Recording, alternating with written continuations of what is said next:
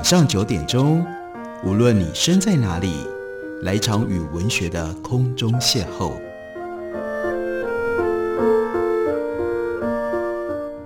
杨照谈书，邀您一同遨游文学世界，认识古今中外的经典之作。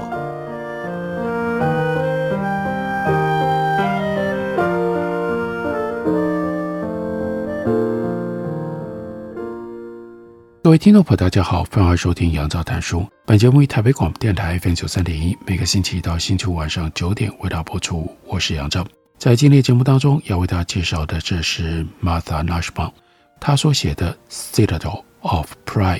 中文翻译本刚刚由麦田出版公司出版，翻译的书名是《傲慢的堡垒》。Nussbaum 她写这本书的用意是借由他所擅长的法学跟哲学分析，去探讨傲慢。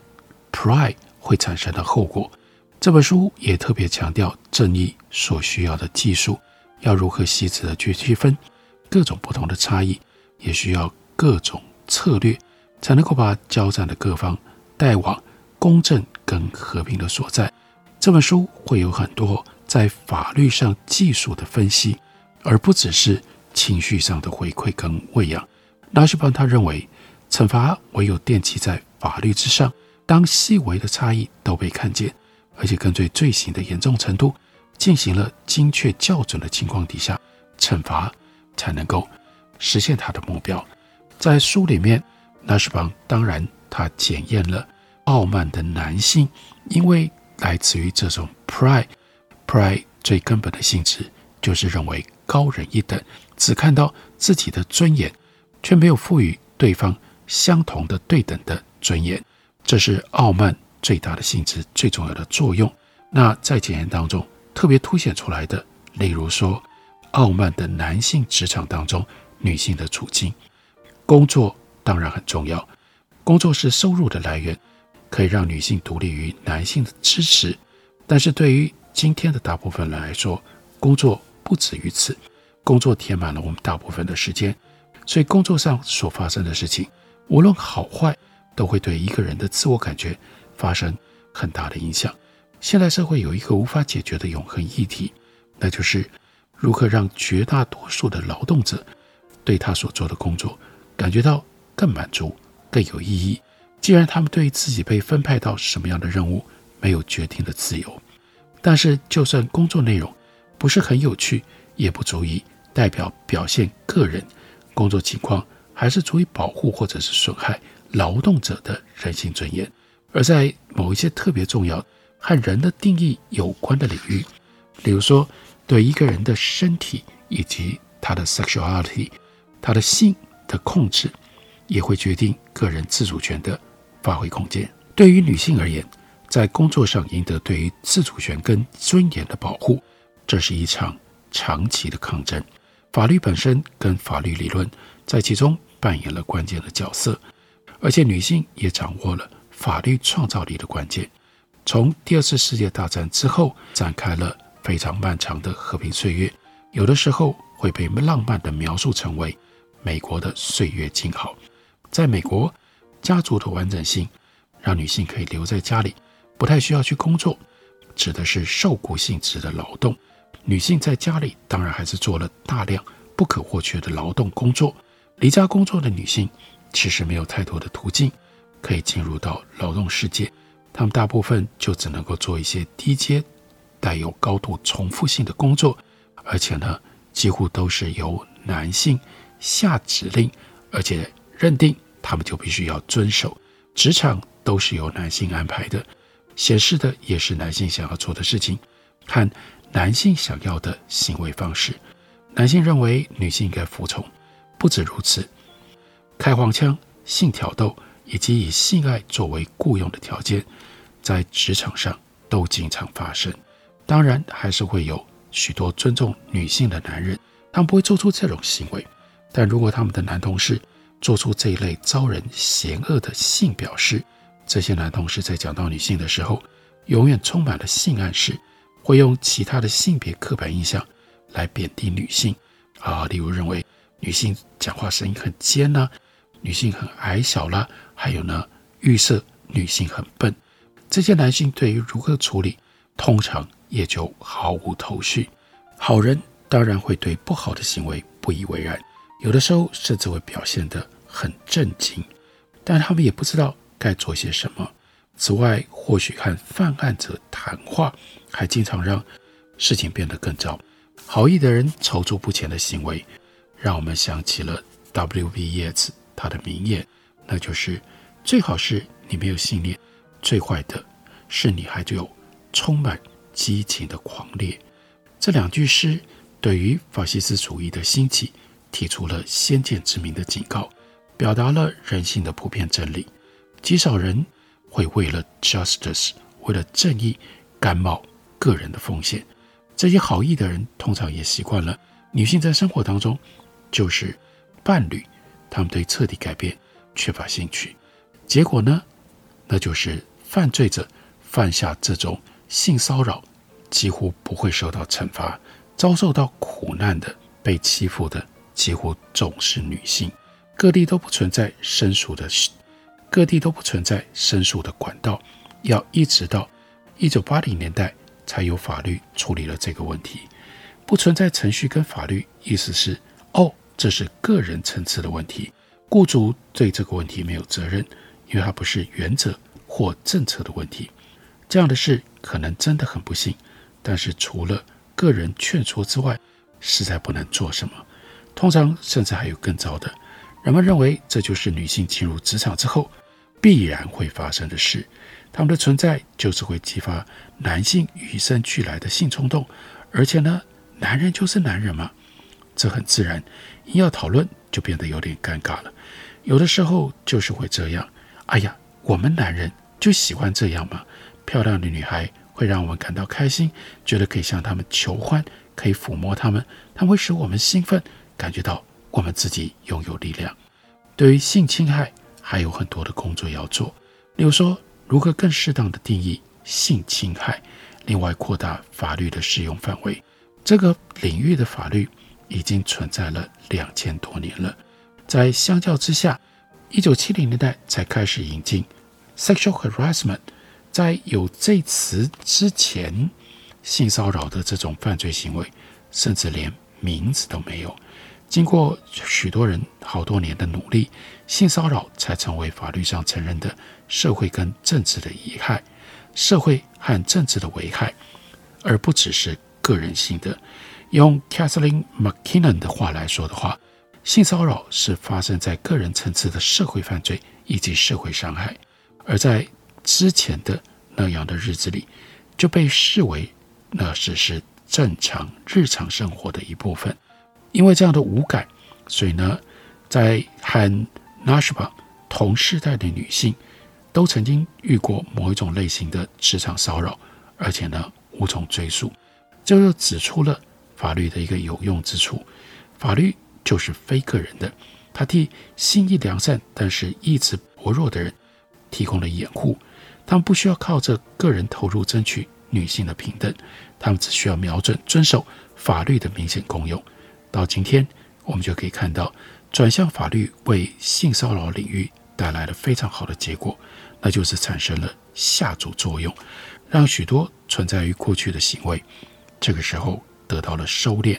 而且教育社会要了解女性尊严的重要性，用富有表现性的方式传达。尊严的存在，而且让心意良善但是意志薄弱的人有了一个切入点，可以去批判他们的同侪。规范已经改变了，虽然还是有很多不良的行为存在。回到一九七零年代，以前没有类似的做法，法律到底是如何吸收了女性的经验，又是谁带头的呢？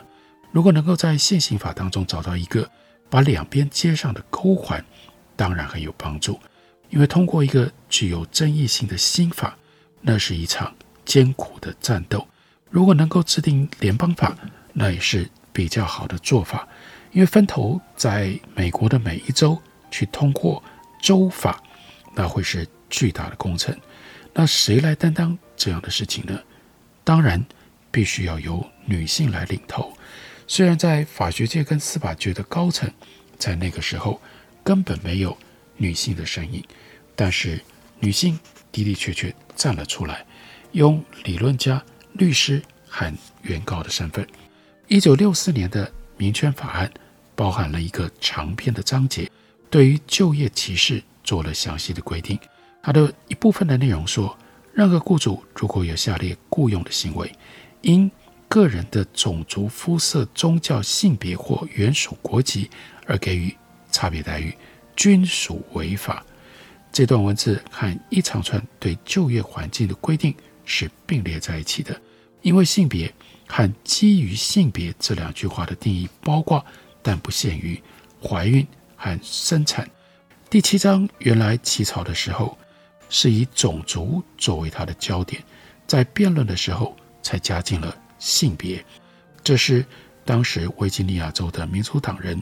种族隔离主义者 Howard Smith 他所提出的修正案。在记录上，我们可以清楚地看出，加上了性别，这是种族隔离主义者他们的动机，就是要降低人们对于全面通过这条法律的支持。另外一个理由是对白人女性的让步。他的理论是，如果黑人获得了新的保护，白人女性就会遭到不利了。这个理论当然很奇怪，因为就算没有加上那一项，黑人女性还是会受到免于种族歧视的保护，而不是性别歧视。African American 非裔美国人的律师 Polly Moray 他就提供了不同的观点。他指出了这个修正案对于非裔美国人女性的必要性更胜于白人女性。如果没有那么像，那就只有黑人男性能够受益了。我们必须要永远记得，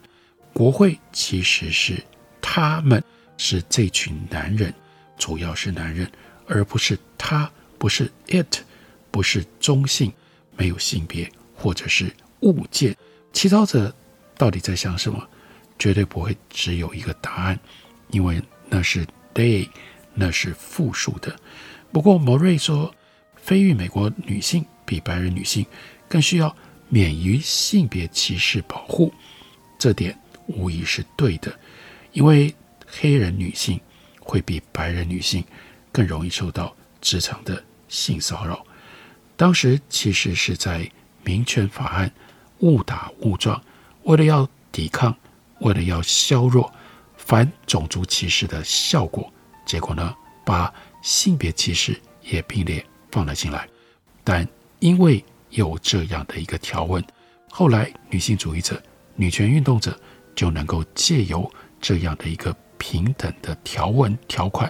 来争取女性在男人的傲慢堡垒当中，逐渐的一点一点争回自己的自主性，争回自己的主体性，争回自己的尊严。我们休息一会儿，等会儿来继续聊。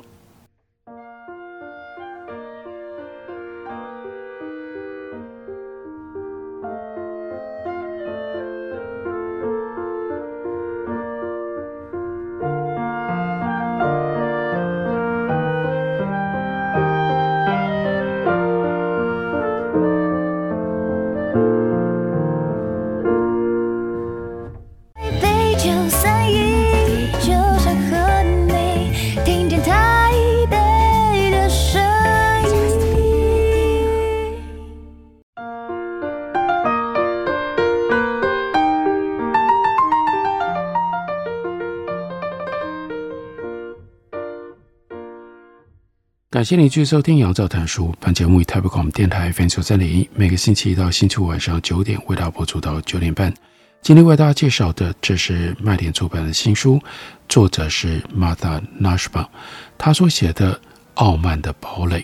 这是从法律跟哲学的角度来重新审视男性的傲慢、男性的 pride，用什么样的方式塑造了两性不平等的架构。而这样的架构在今天的美国的环境当中，还在用什么样方式发挥作用，并且削弱了女性的尊严、女性的自主权和主体性。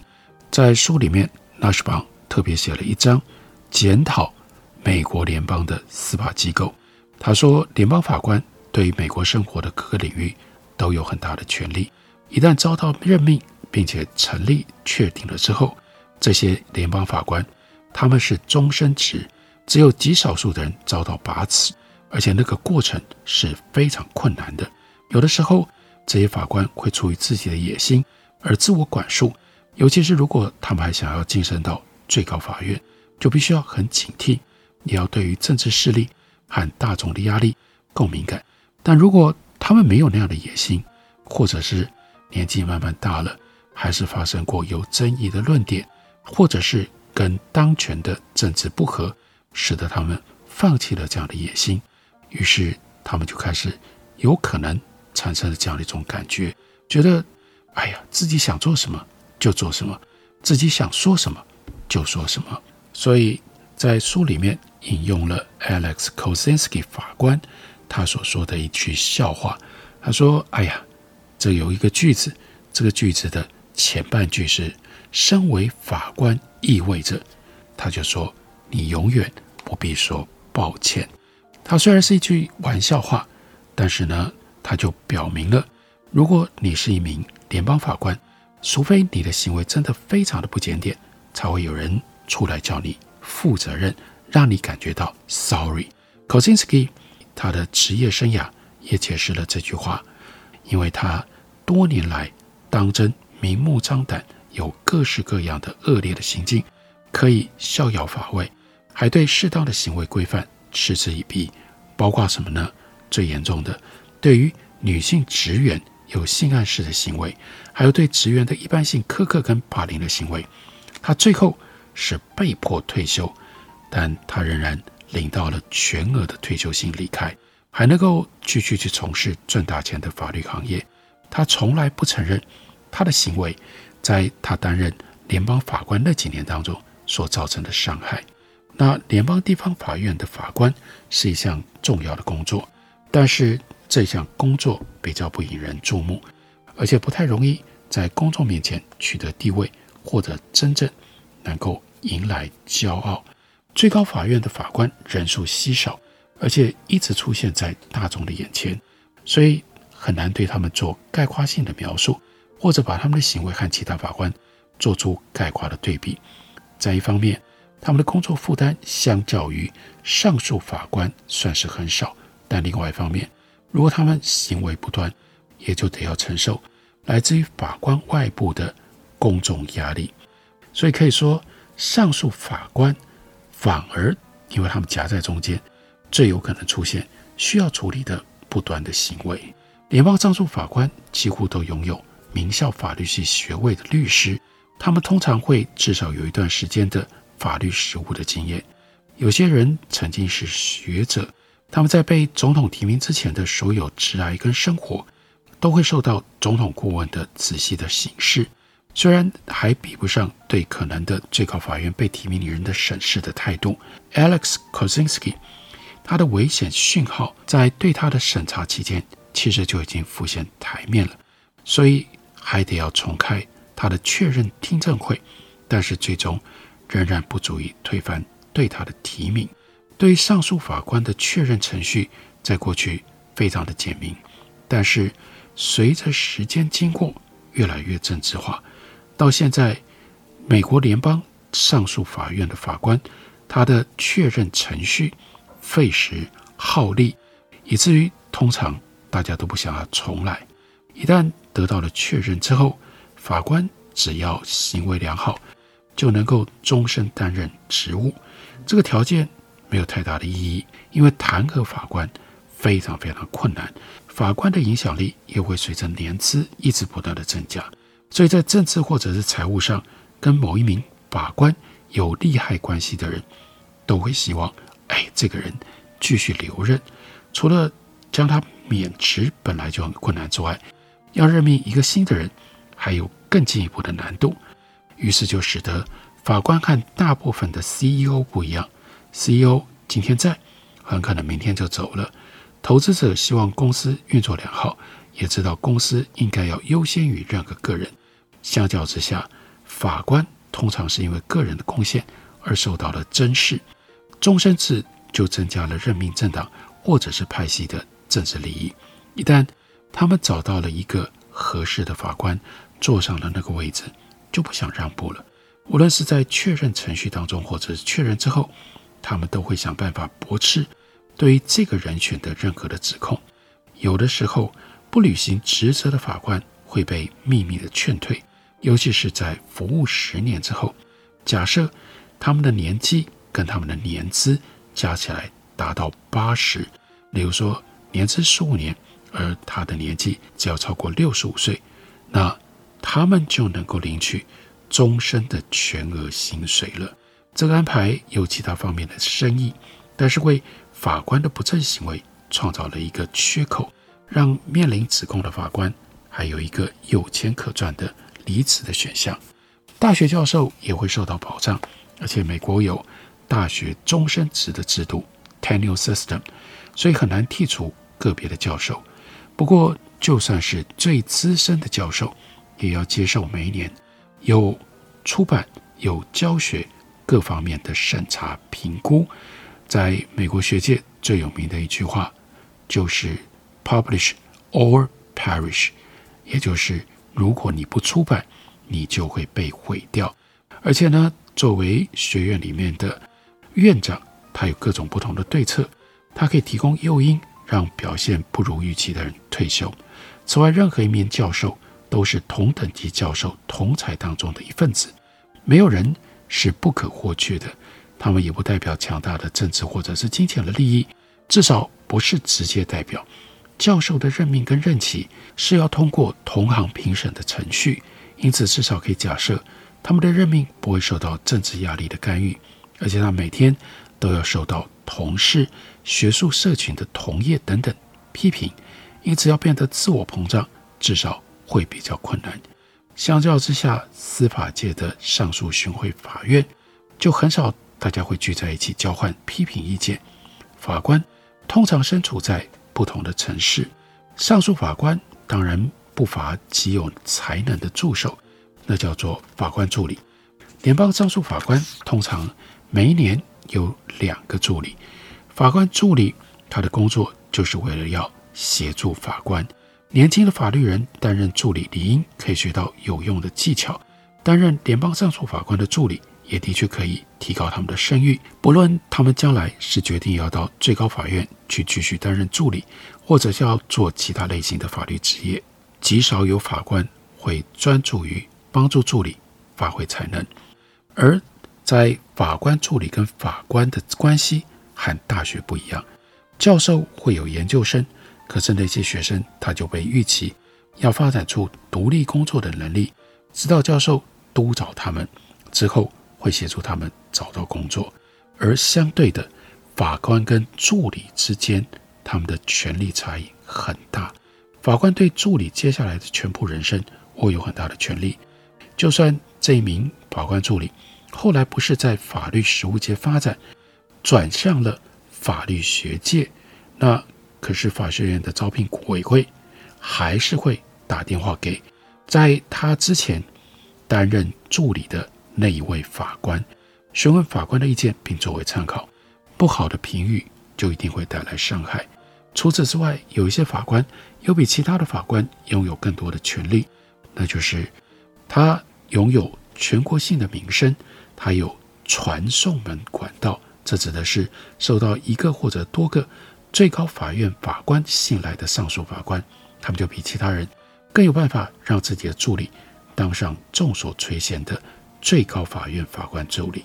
于是法官跟助理的关系没有互惠性，法官完全可以自由决定要怎么评论他的助理，但助理却终身受制于严格保密条款的约束。这又和大学不一样，大学里的现任跟之前的博士候选人没有保密义务，他们依附于指导教授的时间也很短，甚至在这段时间过了之后。还经常不允许用指导教授的意见当做他们任期或者是升迁的参考，所以联邦法官助理的官方守则说，并没有定义何谓是机密资讯。不过这个词通常包括你透过助理身份得知的所有的资讯。助理被禁止泄露这一类的资讯，不管是向公众或者是向自己的家人、朋友、前同事。也不论是在具名或者是匿名的交流当中，除非雇佣他担任助理的法官明确授权对外透露，那守则的用语松散，被理解为几乎禁止谈论一切有关法官个性跟举动的事。助理只要泄露一点点的小事，就可能对未来的评语造成影响。所以看起来，法官的失误真的会淹没在完全的黑暗当中。把法官的情况、法官的权利，用这种方式完整的铺陈出来，我们也就能够体会什么叫做傲慢的堡垒。在这样的环境里，法官对于助理真的几乎是可以为所欲为。因而要在这样的情况底下去制止，例如性骚扰乃至于性侵害，就变得难上加难。在这本书《傲慢的堡垒》当中，他用的虽然是美国的环境，然而这里面的权力关系，这里面的两性关系，在太多的地方都在我们自己的周遭环境里面，能够提供给我们许多的提醒，还有。许多心思的资料，感谢您的收听，我们明天同一时间再会。